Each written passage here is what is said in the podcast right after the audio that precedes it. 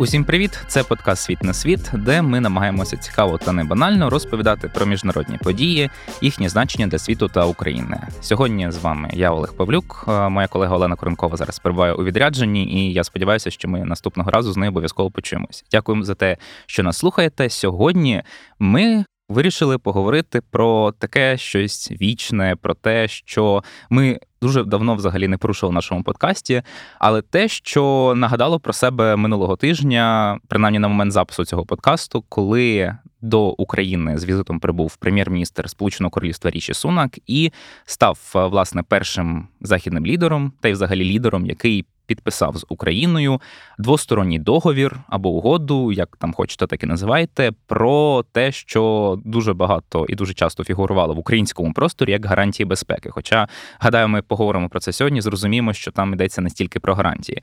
Але власне це. Привід став для нас нагодою поговорити не лише про ці гарантії безпеки, як такі, а й взагалі про те, якою є роль Британії в підтримці України. Чому Британія стала таким великим масштабним союзником України, зокрема з початку повномасштабного вторгнення, як розвиваються українсько-британські відносини, і власне де є ще перспективи та потенціал їхнього подальшого розвитку.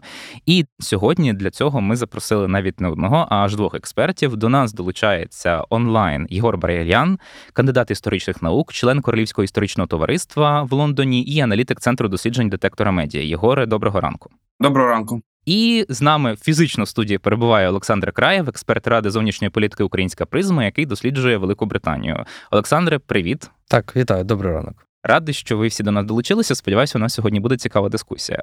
Почати хотілося з такого досить загального питання, яке мені здається, ну не так часто власне і фігурує, коли йдеться про британсько-українські відносини. У нас в уявленні зараз Британія це один з наймасштабніших союзників України, і всі опитування, які е, стосуються того, яку країну ми сприймаємо найбільш позитивно, Британія завжди перебуває в топі. Можливо, там зі сполученими штатами, з Польщею, але Британія тут стоїть якось навіть не стільки осторонь, вона посідає якесь таке от особливе місце. І здається, що це сприйняття воно виникає якраз саме після початку повномасштабного вторгнення Росії в Україну. Чи можна сказати, власне, що події 24 лютого 2022 року стали такою переламною точкою в тому, як Україна сприймає Велику Британію, зростання е, зацікавленості українців у Британії, в британській політиці, взагалі в ролі Британії на міжнародній арені в Європі? Я думаю, що хотіли б почати з тебе, Єгоре, бо ти як історик може дати такий історичний контекст цього питання. Так, дійсно, Британія послідовно підтримує Україну після початку російсько-української війни у 2014 році. Я хотів би нагадати, що саме в Лондоні були останні переговори між США і Росією перед так званим референдумом у Криму в березні 2014 року. І тоді, в 2014 році, Британія могла стати основним посередником російсько-української війни врегулювання, але згодом такими країнами стали Франція та Німеччина. І в 2014 році Британія надала першу нелетальну допомогу Україні. І в 2015 році було оголошено про початок операції Орбітал. Це тренування українських військових британськими інструкторами на території України. Але в Британії тоді, в 2014-2015 роках, більше думали не про Україну чи Росію, а про референдум, про перебування в Європейському Союзі. І коли він відбувся 23 червня 2016 року, то він став вододілом в новітній історії Великої Британії. І після 16-го року можемо сказати, що британсько-українські відносини вони почали виходити на двосторонній стратегічний рівень. Е, якщо дуже коротко ретроспективно нагадати, то після 1991 року е, Британія вибудовувала відносини з Україною на підтримці європейської та євроатлантичної інтеграції України у 90-му році. Течер була в Києві. Вона підтримувала Горбачова. Згодом, зрештою, радянський союз розпався, і Велика Британія була одним з підписантів сумнозвісного Будапештського меморандуму. У квітні 1996 року Джон Мейджор приїжджав до Києва. Він їв огірки на Бесарабському ринку і домовлявся з Леонідом Кучмою за подальше ядерне роззброєння України і підтримку реформ. І досить тривалий час британські прем'єри не відвідували Україну.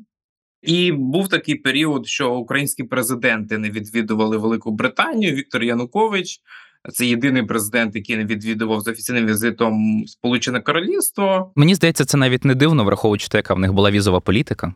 Е, в тому числі. І після Брекзиту, е, зрештою, активізуються контакти, і у вересні 16-го року приїздить тодішній міністр закордонних справ Британії Борис Джонсон.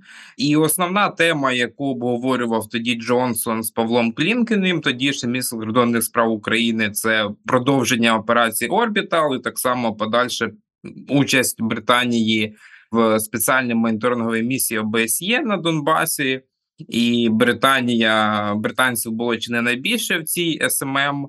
І так само 1 березня 2017 року був ще один візит Джонсона до Києва, де він уже відвідав піцу ветерана в центрі Києва і пив пиво з Віталієм Кличком. І тоді ж у 2017 році Петро Порошенко здійснив свій візит до Лондона. і Це був перший візит за 8 років українського президента до Британії. Тереза Мей ясно вона відмежовувалася від політики щодо України, тому всім цим займався саме Джонсон. Для мене, як для дослідника британської історії, значною подією, яка змінила і відносини Британії з Україною, відносини Британії з Росією, це Солсбері, справа Скрипалів, коли була спроба отруєння колишнього співробітника російських спецслужб Сергія Скрипаля. І тоді, у 18-му році, у березні 18-го року, була дуже жорстка реакція. Було вислано російських дипломатів з Великої Британії, і ми можемо порівняти, якою була реакція британської влади на отруєння Олександра Літвіненка у 2006 році. І реакції як такої не було. А тоді, вже в 18-му році, Британія почала більше переосмислювати і. До повномасштабного вторгнення Росії в Україну Велика Британія чітко і послідовно говорила про свою стратегію, що ми маємо підтримувати Україну, ми маємо посилювати її збройні сили. І коли вже Джонсон став прем'єром у 2019 році, то в Британії почали більше говорити про російську загрозу. У липні 2020 року було затверджено дуже цікавий важливий документ. Це звіт парламентського комітету з розвідки і нацбезпеки. Там було чи не вперше вказано, що Росія втручається у політичне життя всередині Британії, що є олігархічні гроші.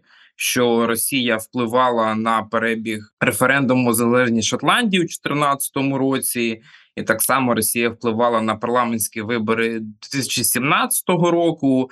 Про роль Росії в Брекзиті у цьому звіті не йшлося, і до слова, цей звіт так і не було опубліковано повністю.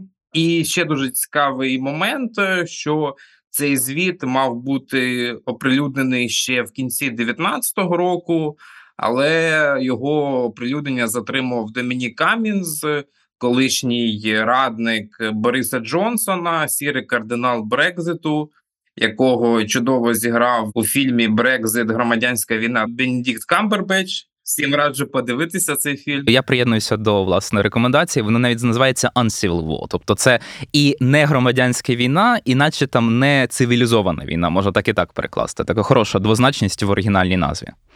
Е, ось і в цьому звіті було написано дуже таку цікаву фразу. Це я нагадаю, липень 2020 року вже триває пандемія коронавірусу.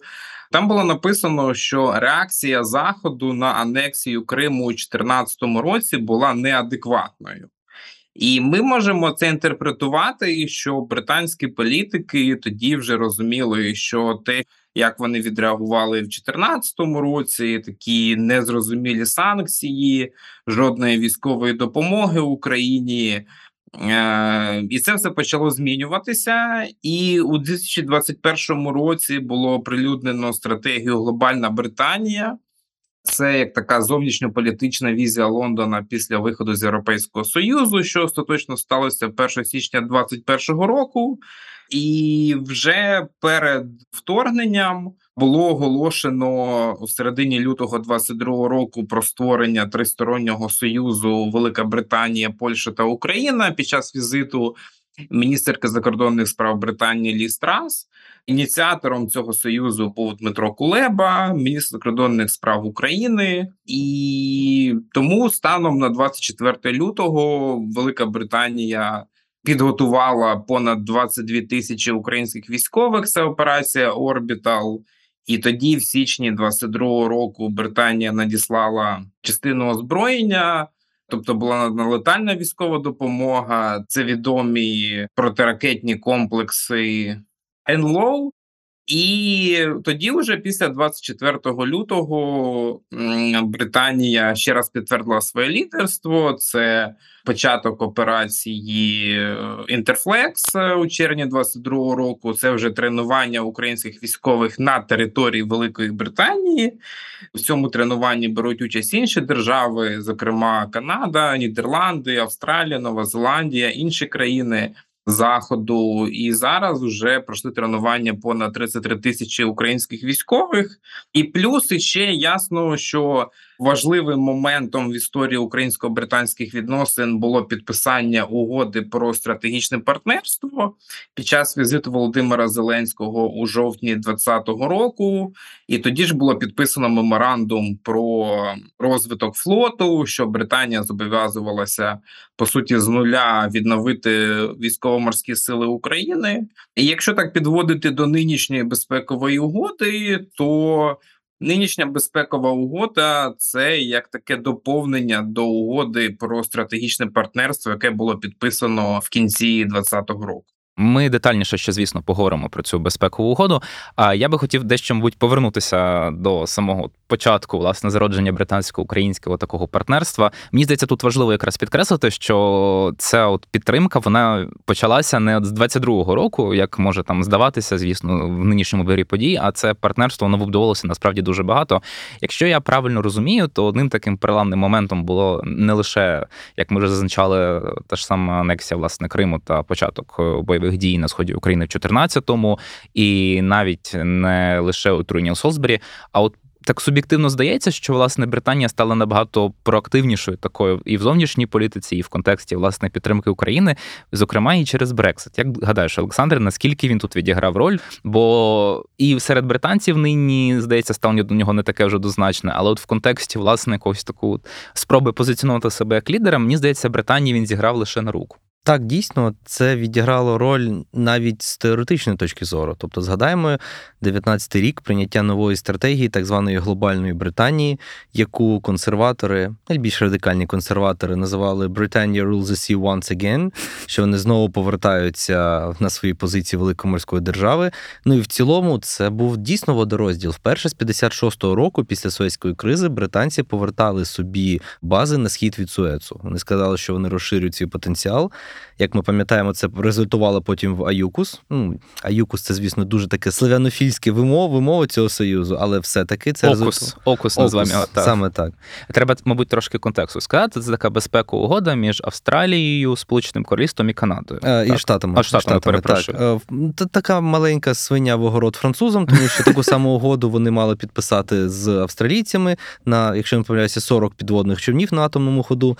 Але британські американські пропозиції були цікавіші, бо включали розвідку, передачу технологій, створення, до речі, відповідних production lines, тобто лінії виробництва для цих uh човнів, тобто набагато більше ніж пропонували французи. Нічого не замінить альянс п'яти очей. Так? Абсолютно.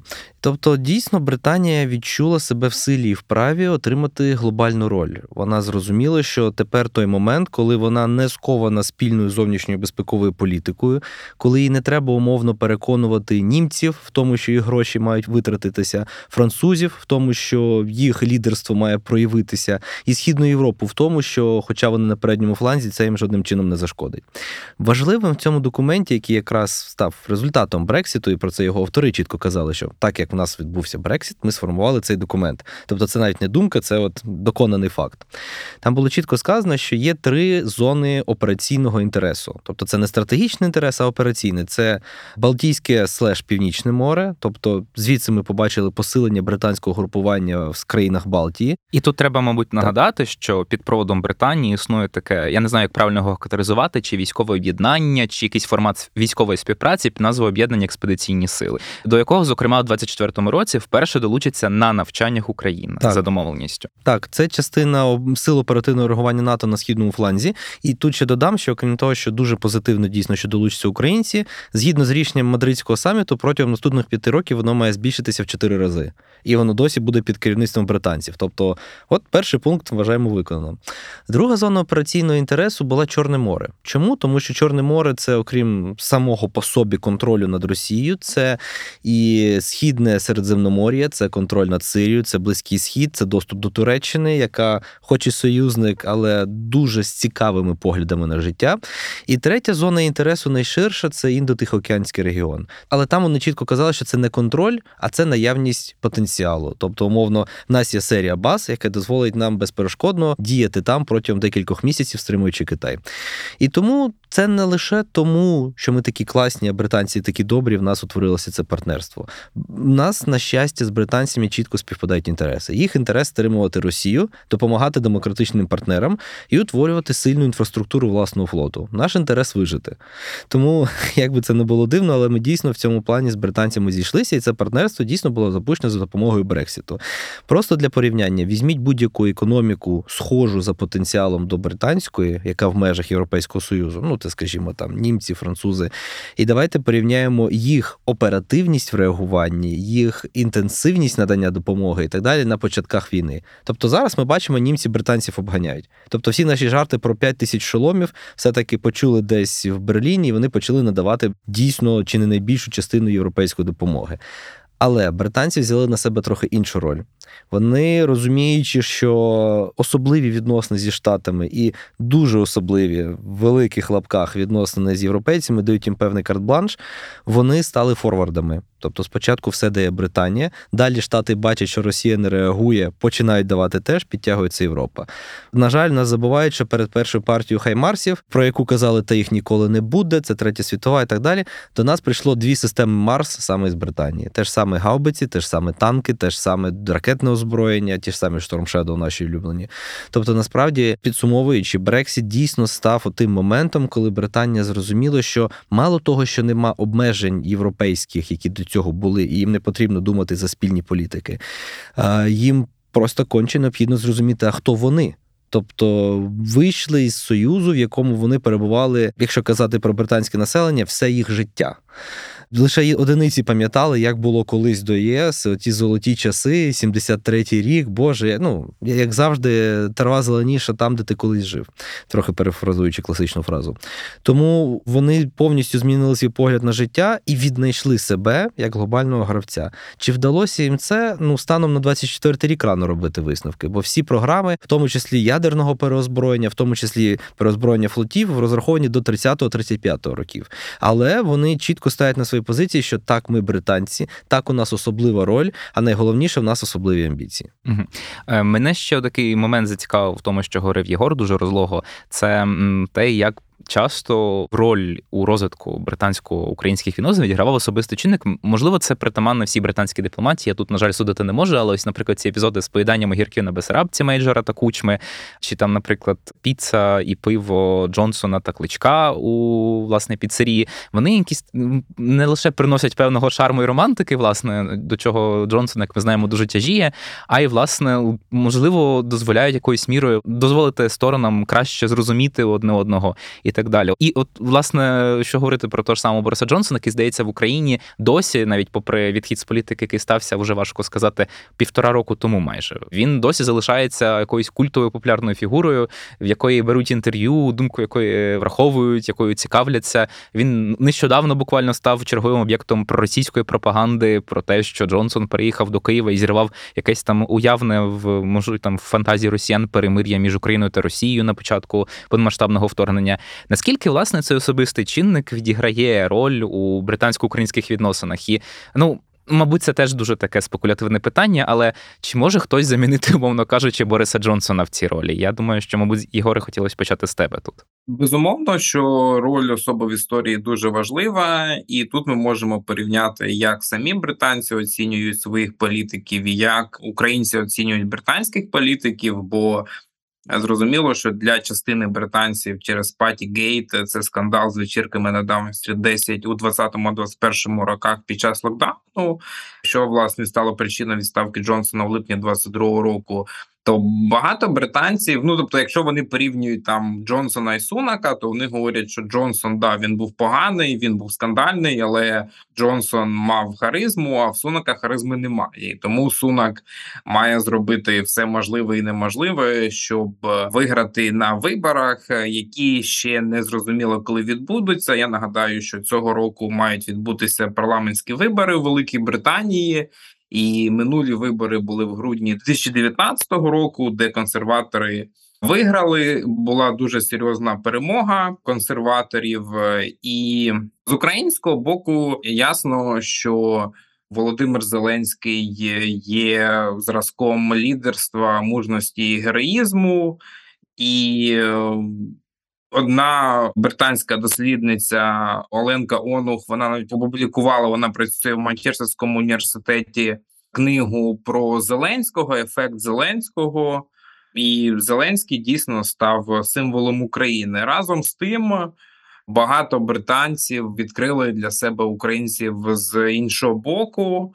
Бо багато хто з них переїхав до Великої Британії, і тому те уявлення про українців, яке було, воно змінилося на я думаю більш е, позитивне, бо Україна тривалий час не працювала з брендингом, як вона себе позиціонувала в світі, і тому я думаю, що є такий рівень повсякденний сприйняття українців і України. Є безумовно рівень більш вищий, політичний.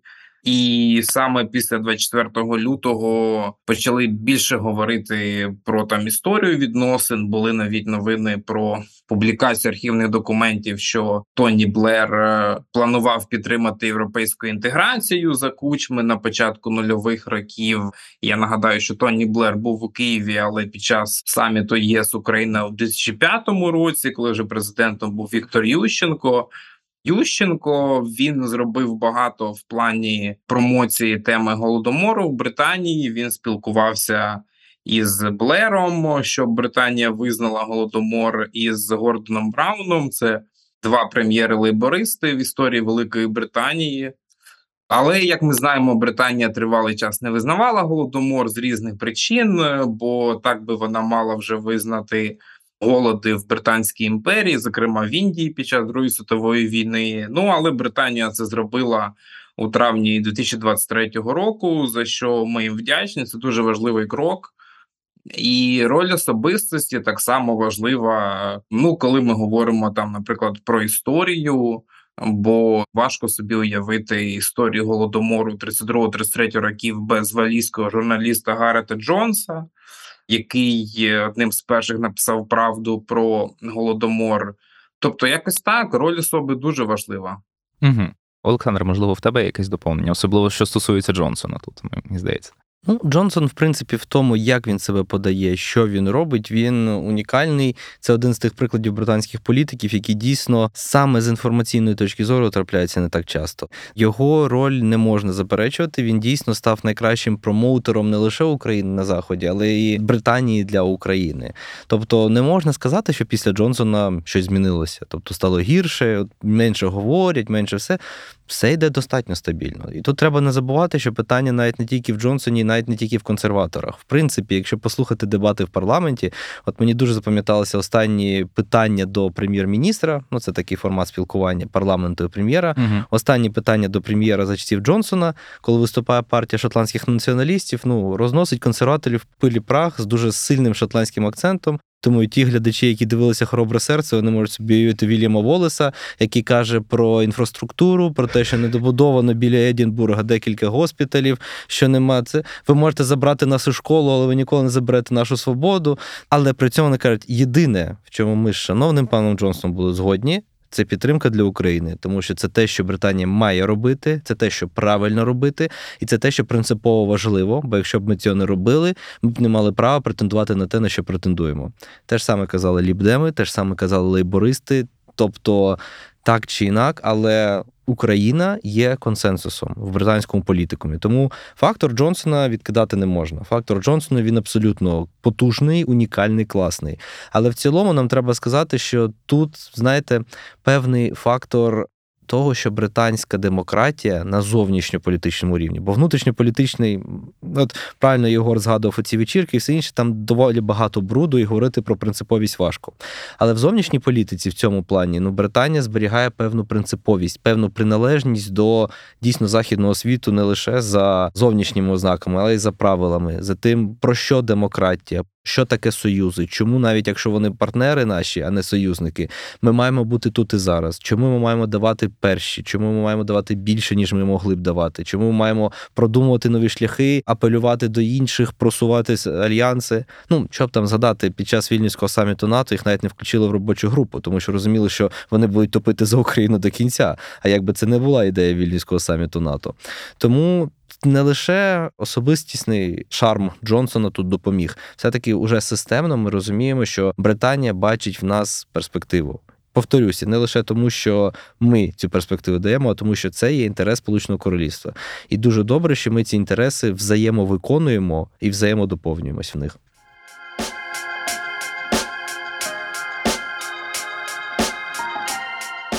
Мабуть, перш ніж ми будемо так детально розбирати власне наш інформаційний привід, якщо так можна сказати, двосторонню безпекову угоду. Мені б хотілося ще, щоб ми згадали, які, окрім військового суду, про який ми вже дуже багато і детально говорили, та безпекового напрямки співпраці між Україною та Британією нині зараз розвиваються, які можна такі викремити ключові, де планується розвиток. Можливо, тут так само, як ми вже говорили про те, що Британія у 2020 році з Україною підписала рамковий договір про розвиток військово-морських сил України, і власне нещодавно вона разом з Норвегією очолила коаліцію спроможності військово-морських сил. Передає перші два мінні тральщики разом із Норвегією. Там зобов'язалися розвивати український ВМС, українських морпіхів і так далі.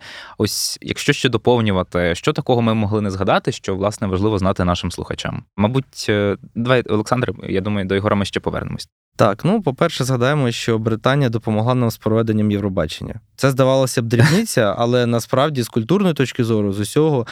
Ну і навіть та дрібниця, що на час проведення Євробачення офіційні сторінки Ліверпулю називалися Львіверпуль. Ну uh просто м'яко, приємно. Але паралельно, незважаючи на війну, проходив рік культури Британії в Україні, України в Британії. Проходили взаємні обміни фестивалів. Британія дуже багато вклалася. Ну це з особистого досвіду можна сказати, в порятунок декількох десятків бібліотек в Харківській області.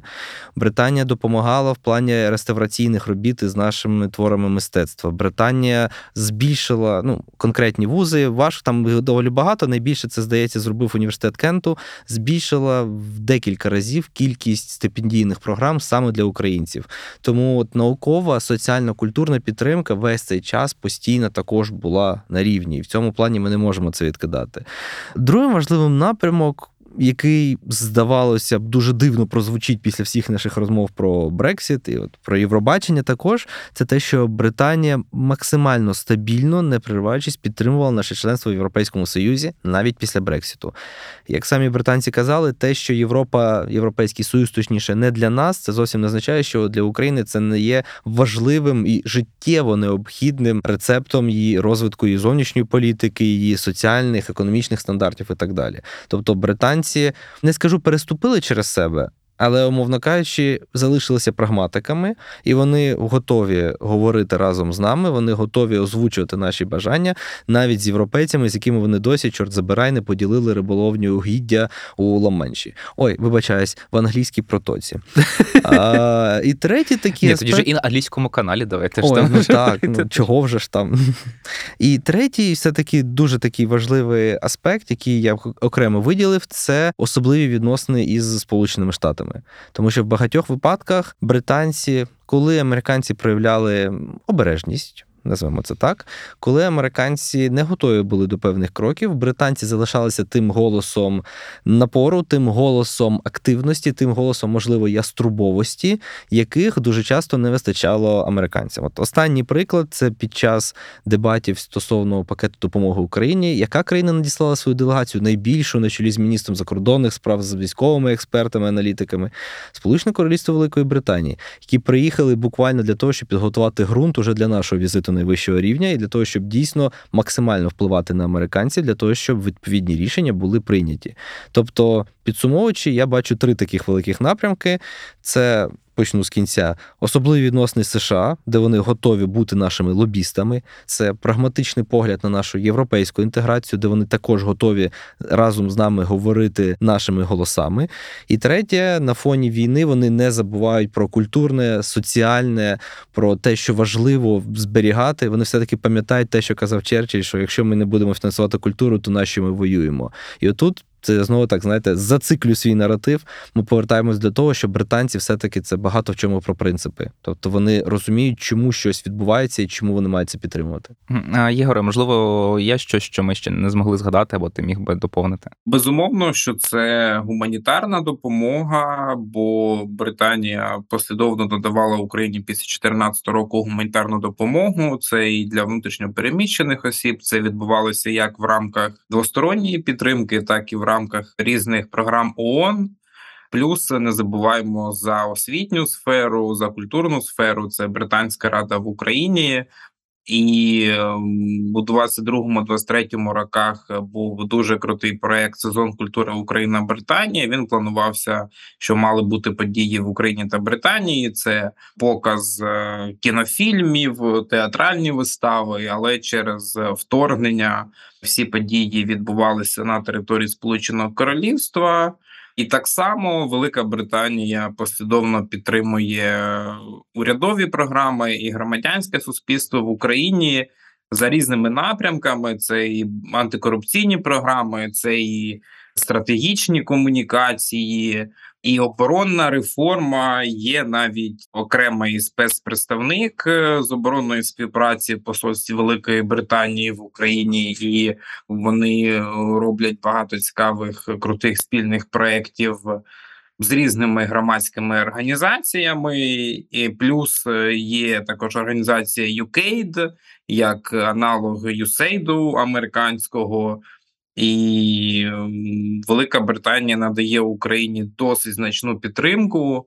Я хотів би навести таку цифру, що загальна допомога після 24 лютого це 9,3 мільярди фунтів стерлінгів.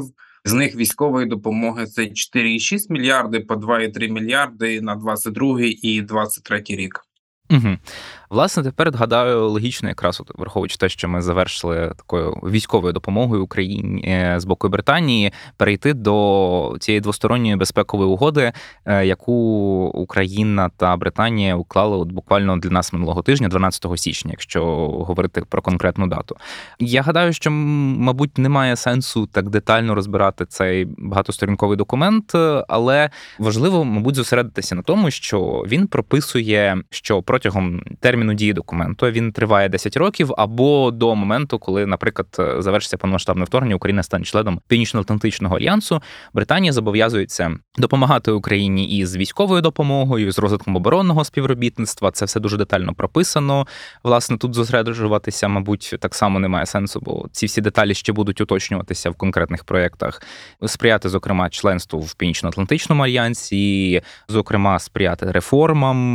В обмін Україна також зобов'язується збирається ухвалювати ті чи інші реформи. Тобто, це по суті такий, якщо так дуже спрощено, мабуть, говорити, такий такий класичний двосторонній договір. Хоча тут так само питання до формулювання, бо бачив в коментарі там в соцмережах, що це не договір, тому що він не ратифікується. Хоча я не впевнений, що це має певне таке юридичне підґрунтя.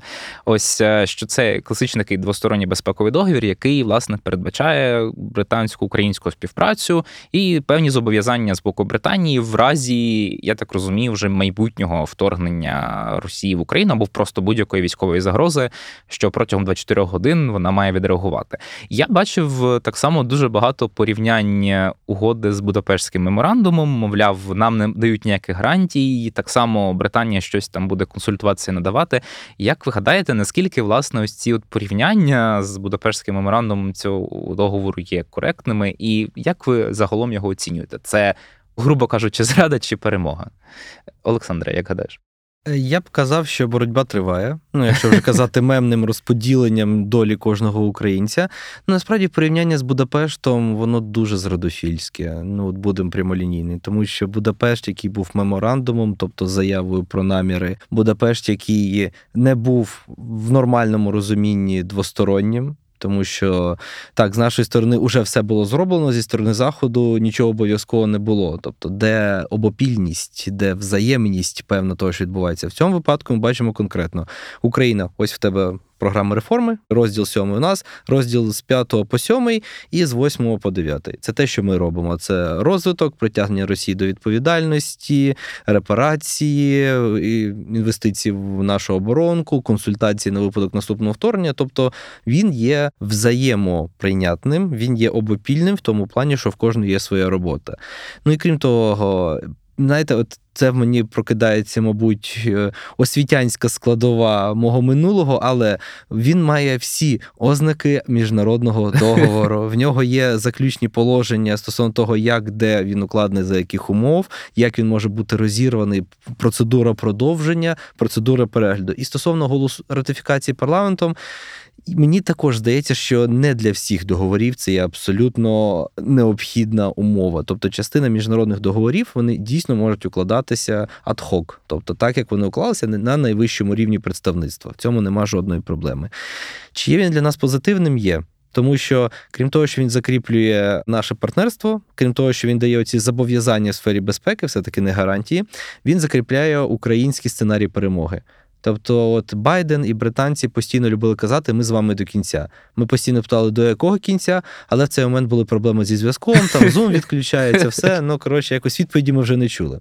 Тепер ми бачимо цю відповідь: відновлення міжнародно визнаних так. кордонів України. Окей, друге членство України в НАТО, третє притягнення до відповідальності воєнних злочинців, і четверте репарації зі сторони Росії. Ну, супер. Вибачте, в американців цей законопроект з таким же текстом уже півтора року лежить в Сенаті і нічого з ним не робиться. А британці чітко позначають, ось до якого моменту ми з вами. І навіть більше, бо є оці зобов'язання з початком консультації. Тобто ми не отримали гарантій. What a shame. Але ми їх і не мали отримати, бо всі заключні документи вільнюського саміту були прийняті лише тому, що звідти прибрали слово гарантії. Тому ми отримали з вами гібридний варіант. Ми отримали модифікований ізраїльський сценарій, тобто ми отримуємо зброю, підтримку, технології, міжнародну судову систему на нашій стороні, міжнародне право і все інше. Перспективу в НАТО, і оце модифікована складова ізраїльської частини, але без гарантій безпеки тут і зараз. Тобто чи є це повним виконанням наших вимог? Безумовно, ні. Нам треба набагато більше, набагато активніше і і уже тут. Але чи є це позитивним для нас? Абсолютно точно так. Єгоре, як ти оцінюєш власне цей двосторонній договір? Можливо, навіть не в термінах зради чи перемога, але от в принципі, що ти гадаєш там є важливого, що можливо варто було би в переговорах якось ще додати. І, власне, чи може цей договір стати такою моделлю для укладання інших аналогічних е, домовленостей з іншими державами, які підписалися під цією рамковою декларацією про безпекові зобов'язання чи запевнення в межах групи семи? Для мене в цьому договорі є два важливих е, аспекти. В першу чергу, це безпекова співпраця. бо до детектора медіа я був два роки спеціальним кореспондентом армії інформ інформагентства Міноборони. Я багато писав про британсько-українське оборонне співробітництво. І в цьому договорі підтверджуються всі ті моменти, про які Британія вже дала зобов'язання: це розбудова флоту, це подальша військова допомога, це трансфер технологій, це зокрема підтримка в виробництві дронів, що дуже актуально. Да, Друзі, ви вже створили свій дрон вдома там десь? Е, я особисто ще ні. Ось, е, тобто, це оборонна співпраця.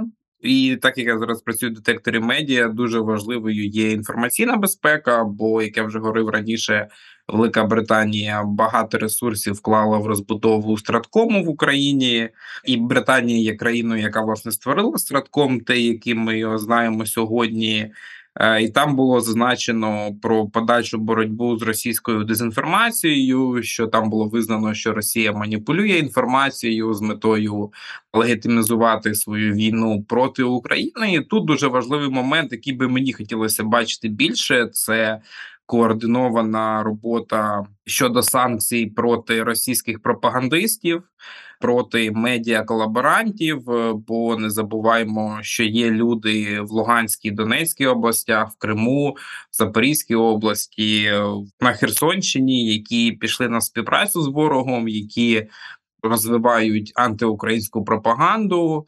І досить важливо, щоб кожен з цих пропагандистів отримав покарання кримінальне. Більше ясно хотілося б бачити моментів щодо замороження російських активів за кордоном. Так, там було згадано окремим пунктом санкції, що Британія буде посилювати санкції проти Росії, і Британія буде робити все, щоб не було їхнього обходу. Але треба розуміти, що Велика Британія, на відміну від, наприклад, Канади, вона ще не прийняла закону щодо замороження російських активів. І відповідаючи на питання, яка з країн може підписати наступну угоду, я думаю, що це може стати Канада.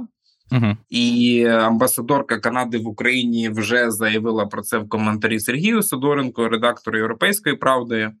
Ну і загалом е, решта країн групи Семи вони, я думаю, впродовж е, цього року підпишуть аналогічні документи. Зрозуміло, що цей документ він фіксує той рівень співпраці, який є, і це дуже важливо, бо дуже важливо знати, як і в яких аспектах ми співпрацюємо, бо там майже немає таких е, загальних слів.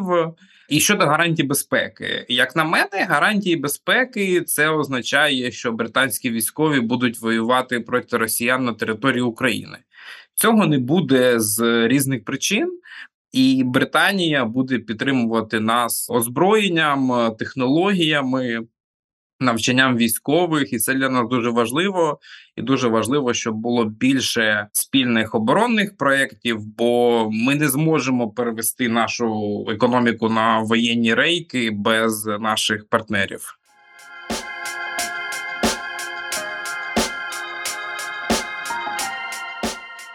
Ми дуже багато сьогодні говорили про позитиви в українсько-британської співпраці, про власне те, що все здається безхмарно, що Британія дуже органічно вписала власне підтримку України в свою стратегію глобального лідерства, ту, яку вона зараз розробляє, і просуває. А хотілося б, мабуть, хоча воно, звісно, не дуже логічно сам кінець говорити лише про проблеми, та все ж хочеться на них зосередитися. Мені особисто здається, що звісно, попри ну те, що зараз скажімо, в британському суспільстві політикум існує консенсус щодо підтримки України, є така загроза, що просто ця вся низка внутрішньополітичних проблем. А в Британії насправді досить багато. Можна згадати, хоча б проблему з міграцією. Вона при тому ж багатоаспектна це і перетини протоки Ла-Манш, які досі тривають. Буквально нещодавно там я можу помилятися, але здається, вперше за останні кілька років загинуло кілька людей, що вже є само по собі дуже трагічною подією. Так само в Британії досі триває дискусія щодо, відверто кажучи, суперечливого. Ну це навіть не лише моя думка і думка того ж саме Європейського суду з прав людини рішення про навіть не стільки депортацію, а от тимчасове вислання частини шукачів притулку до Руанди, там де вони чекатимуть схвалення своєї заявки на притулок у Британії. Е, економічні негаразди досі тривають. Буквально лише нещодавно з'ясувалося, що інфляція підстрибнула ну, там трошки вище ніж прогнозувалося, і так далі. Тут можна довго перераховувати насправді, але от чи не видається, що цей от вал внутрішніх проблем він все ж таки рано чи пізно, і можливо навіть в найближчій перспективі може певною мірою похитнути власне цей консенсус підтримки підтримки України, або принаймні відволікти і суспільство, і політики від того, що Україні потрібно продовжувати приділяти увагу, що Британія повинна продовжувати, попри здавалося б, нині е, досить таки складну ситуацію і в тих же сполучених штатах, е, бути цим локомотивом і форвардом власне е, допомоги Україні в різних аспектах. Єгор, як вважаєш? Я думаю, що тут не лише Британія має пропонувати якісь свої проекти і бачення, але й так само Україна.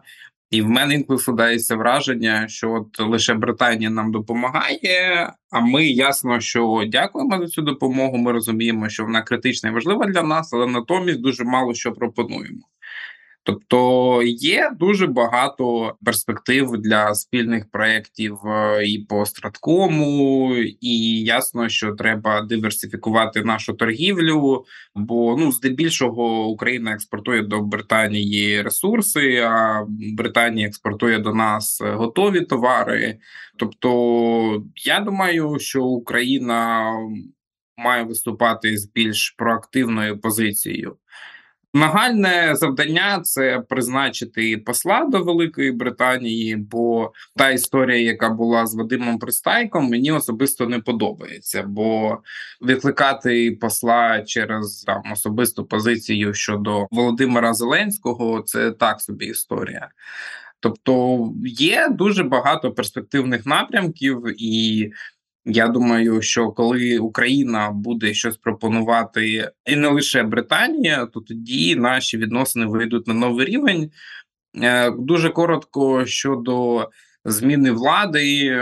Я абсолютно впевнений, що і те, що Олександр казав, що навіть якщо лейбористи прийдуть до влади після виборів, то підтримка України не зменшиться, бо українське питання стало вже внутрішнім питанням у Великій Британії. Угу. Ти навіть частково виправдав моє питання про посла, тому що це так само один з проблемних моментів, і здається, вже зараз так само можу помилитися, але виходить місяців вісім, так само в ключовому союзнику України немає очільника дипломатичного представництва, що само по собі вже є дещо неефективним. І це викликало питання і в британських журналістів. Здається, коли е, Сунак приїжджав е, до Києва і була прес-конференція їхня спільна з Зеленським. Тож, Олександре, якщо говорити от про те, чи можуть якісь оці внутрішні проблеми підважити британську підтримку України, і, мабуть, тоді вже одразу і про посла хотілося би спитати твоєї думки. Ну насправді щодо внутрішніх проблем, я тут трохи трохи залю в нашу медову бочку класних хороших відносин, трохи цинічного дьогтю. Цинічний в якому плані? Олежа, ти абсолютно правильно порахував ті проблеми, які зараз є в Британії. До речі, Сунок знову хоче подавати цей Руанда Біл на цьому тижні. І причому дуже цікаво дивитися, що всі пишуть, типу, Руанда Біл, коли знімуть Сунака. Тобто вже нема питання про сам текст законопроекту. Тобто, вибачте, ти нас дістав уже п'ятий раз його подавати. Давай ми з тобою що то будемо вирішувати. Тобто, дійсно, проблема величезна. Я просто ще б додав проблему з ринком нерухомості, uh що в принципі прогнозовано, що два покоління британців, ті, яким зараз 21 рік, і ті, яким зараз 30, і всі між ними, в принципі, до кінця життя не зможуть купити собі власну оселю. Ну, це то... насправді проблема не лише в Британії, ті ж в Східній Ірландії, і, і, Штатах, тут і накладається воно на якраз те, що прибули туди е, українські біженці яким просто їх і просто нема куди фізично так, поселити. Так, плюс консерватори ж обіцяли збільшити кількість е, автобанів в три рази, збільшити кількість госпіталів на місцях в півтора рази. В усій Британії, в Шотландії в два рази, тому що шотландцям дуже то чомусь треба через високогір'я і все інше. Нічого з цього не виконано. І тепер подивимось про двічі. А чи зможуть лейбористи дуже швидко те ж саме зробити? Тобто, це ж не проблема консерваторів, що інфляція росте. Це проблема того, що вони не можуть її зупинити стандартними монетарними методами. Це не проблема лише консерваторів, що ринок нерухомості зламаний. Це проблема в тому, що ця криза існувала 7 років, з нею нічого не робилося. Швидких результатів лейбористи не досягнуть. Так, вони змінять політику, вони зможуть її почати виправляти. Ну, це так. Не тому, що ми за лейбористів, а тому, що це те, що робить нова влада. Вона змінює політику в надії щось виправити. Але швидких результатів внутрішніх питань не буде. І що залишається їм, щоб показати як перемогу? Зовнішня політика, в якій все налагоджено, в якій є документи, є підписані гарантії зобов'язання, є підписані пакети допомоги, є визначена зброя, яка піде в Україну, є відносно зі штатами, яких теж можна вмовляти і заламувати, щоб вони давали Україні більше. Тобто, з цинічної точки зору, новому уряду Штармера було б дуже вигідно продовжувати курс на глибоку, глибинну співпрацю, точніше, з Україною, розширений формат допомоги, тому що це той success story, та історія успіху, яку дуже швидко можна презентувати своєму виборцю, тому що лейбори Лейбористський виборець в тотальній своїй більшості підтримує те, як Британія себе веде щодо України, як Британія стримує Росію, як Британія стримує Китай. Остання заява Штармера по Китаю вона була в чомусь навіть жорсткіша ніж заява Сунака, коли він казав, що Китай є загрозою для демократичного світу. Тобто, окей, таке казати про Росію, але коли у вас мільярдні інвестиції з Китаю, ну якби пан Кір був дуже жорсткий в своїх висновках. Тому насправді якраз Поки людина в опозиції, вона може багато чого собі допускати. абсолютно, абсолютно. А потім перший візит в Китай. Ну прям прям можна об заклад битися, куди він поїде вперше, як переможе. Тобто, з моєї точки зору, абсолютно логічно було б слідувати за наративом активної зовнішньої позиції стосовно України, просто для того, щоб показувати свою ефективність, бо це найдешевший і найвигідніший варіант, де все пропрацьовано. Щодо посла, ось це насправді тера інкогніта, тому що. Ну, з того, що ми, колеги, спілкуємось із міністерством, яке в абсолютно любій нормальній логіці має відповідати за як мінімум підбір кандидатів. Кандидати є. Але, ну скажімо так, щоб багато тут не розлагольствувати, далі справа не рухається. Тобто це не зрозуміло, чи це не бажання нашої влади робити такий крок, чи це не бажання британців приймати когось із тих варіантів, що є, чи це якісь інші проблеми і питання, які не вписуються в загальні рамки визначення послів. Але ось це питання застрягло, і найпроблемніше, що воно застрягло з якихось абсолютно неадекватних, незрозумілих причин. Тобто, якби була якась проблема, якась конкретна людина, яка не хоче, якась конкретна інституція, яка має свої застереження, це одна справа. З цим можна працювати. Для цього є дипломатія стандартна, дипломатія експертна. Дипломатія експертна, яка може говорити трохи чесніше, те, що каже дипломатія стандартна. Але тут ми просто не знаємо, що і кому говорити. Ми не знаємо на якому етапі ми застряємо, тому що все мало працювати, воно не працює. І на відміну від комп'ютера, ми не можемо просто перевключити і сподіватися, що все знову буде окей. В цьому випадку ну нема що перевключати. Все інше працює добре. А з послом, ну як казав один з наших президентів, маємо, що маємо. Ну, не хочеться, звісно, закінчувати на досить такій підвішеній ноті. І хотілося б, звісно, насправді вас дуже багато розпитати про внутрішню британську політику, та це дещо виходить за межі нашого подкасту, та ми вже трошки перетягнули часу. Тому сподіваюся, що ну, зрештою, перед тими ж самими загальними виборами в Великій Британії, думаю, у нас ще буде нагода обов'язково поговорити про те, що там відбувається, і власне як вони вплинуть або не вплинуть в майбутньому на підтримку України. Я нагадаю, що з нами був Єгор Бараян, кандидат історичних наук, член Королівського історичного товариства в Лондоні, аналітик центру досліджень детектора медіа, та Олександр Краєв, експерт ради зовнішньої політики Українська призма, який досліджує власне британську політику і зовнішню, і власне британсько-українські відносини. Дякую вам за те, що ви сьогодні до нас приєдналися і дуже детально розлого поговорили про українсько-британські відносини, їхню перспективу, те, що на них впливає, те, що варто дещо допрацювати, і як нам ставитися до в лапках безпекових гарантій Британії для України. Дякую тобі, Олеже. Дякую. А я нагадаю, що це був подкаст Світ не світ, де ми намагаємося цікаво та не банально розповідати про міжнародні події, їхні значення для світу та України. З вами був Олег Павлюк, і віртуально з нами так само, звісно, Жоленка Коренкова, яка найближчим часом, сподіваюсь, до нас так само приєднається. Ми разом з нею запишемо новий цікавий випуск. Ви можете пропонувати нам власне теми наших розмов, і ми шукатимемо для них цікавих гостей на всіх платформах Української правди, де ви нас слухаєте. І звісно ж, сподіваюся, почуємося наступного разу. Бувайте.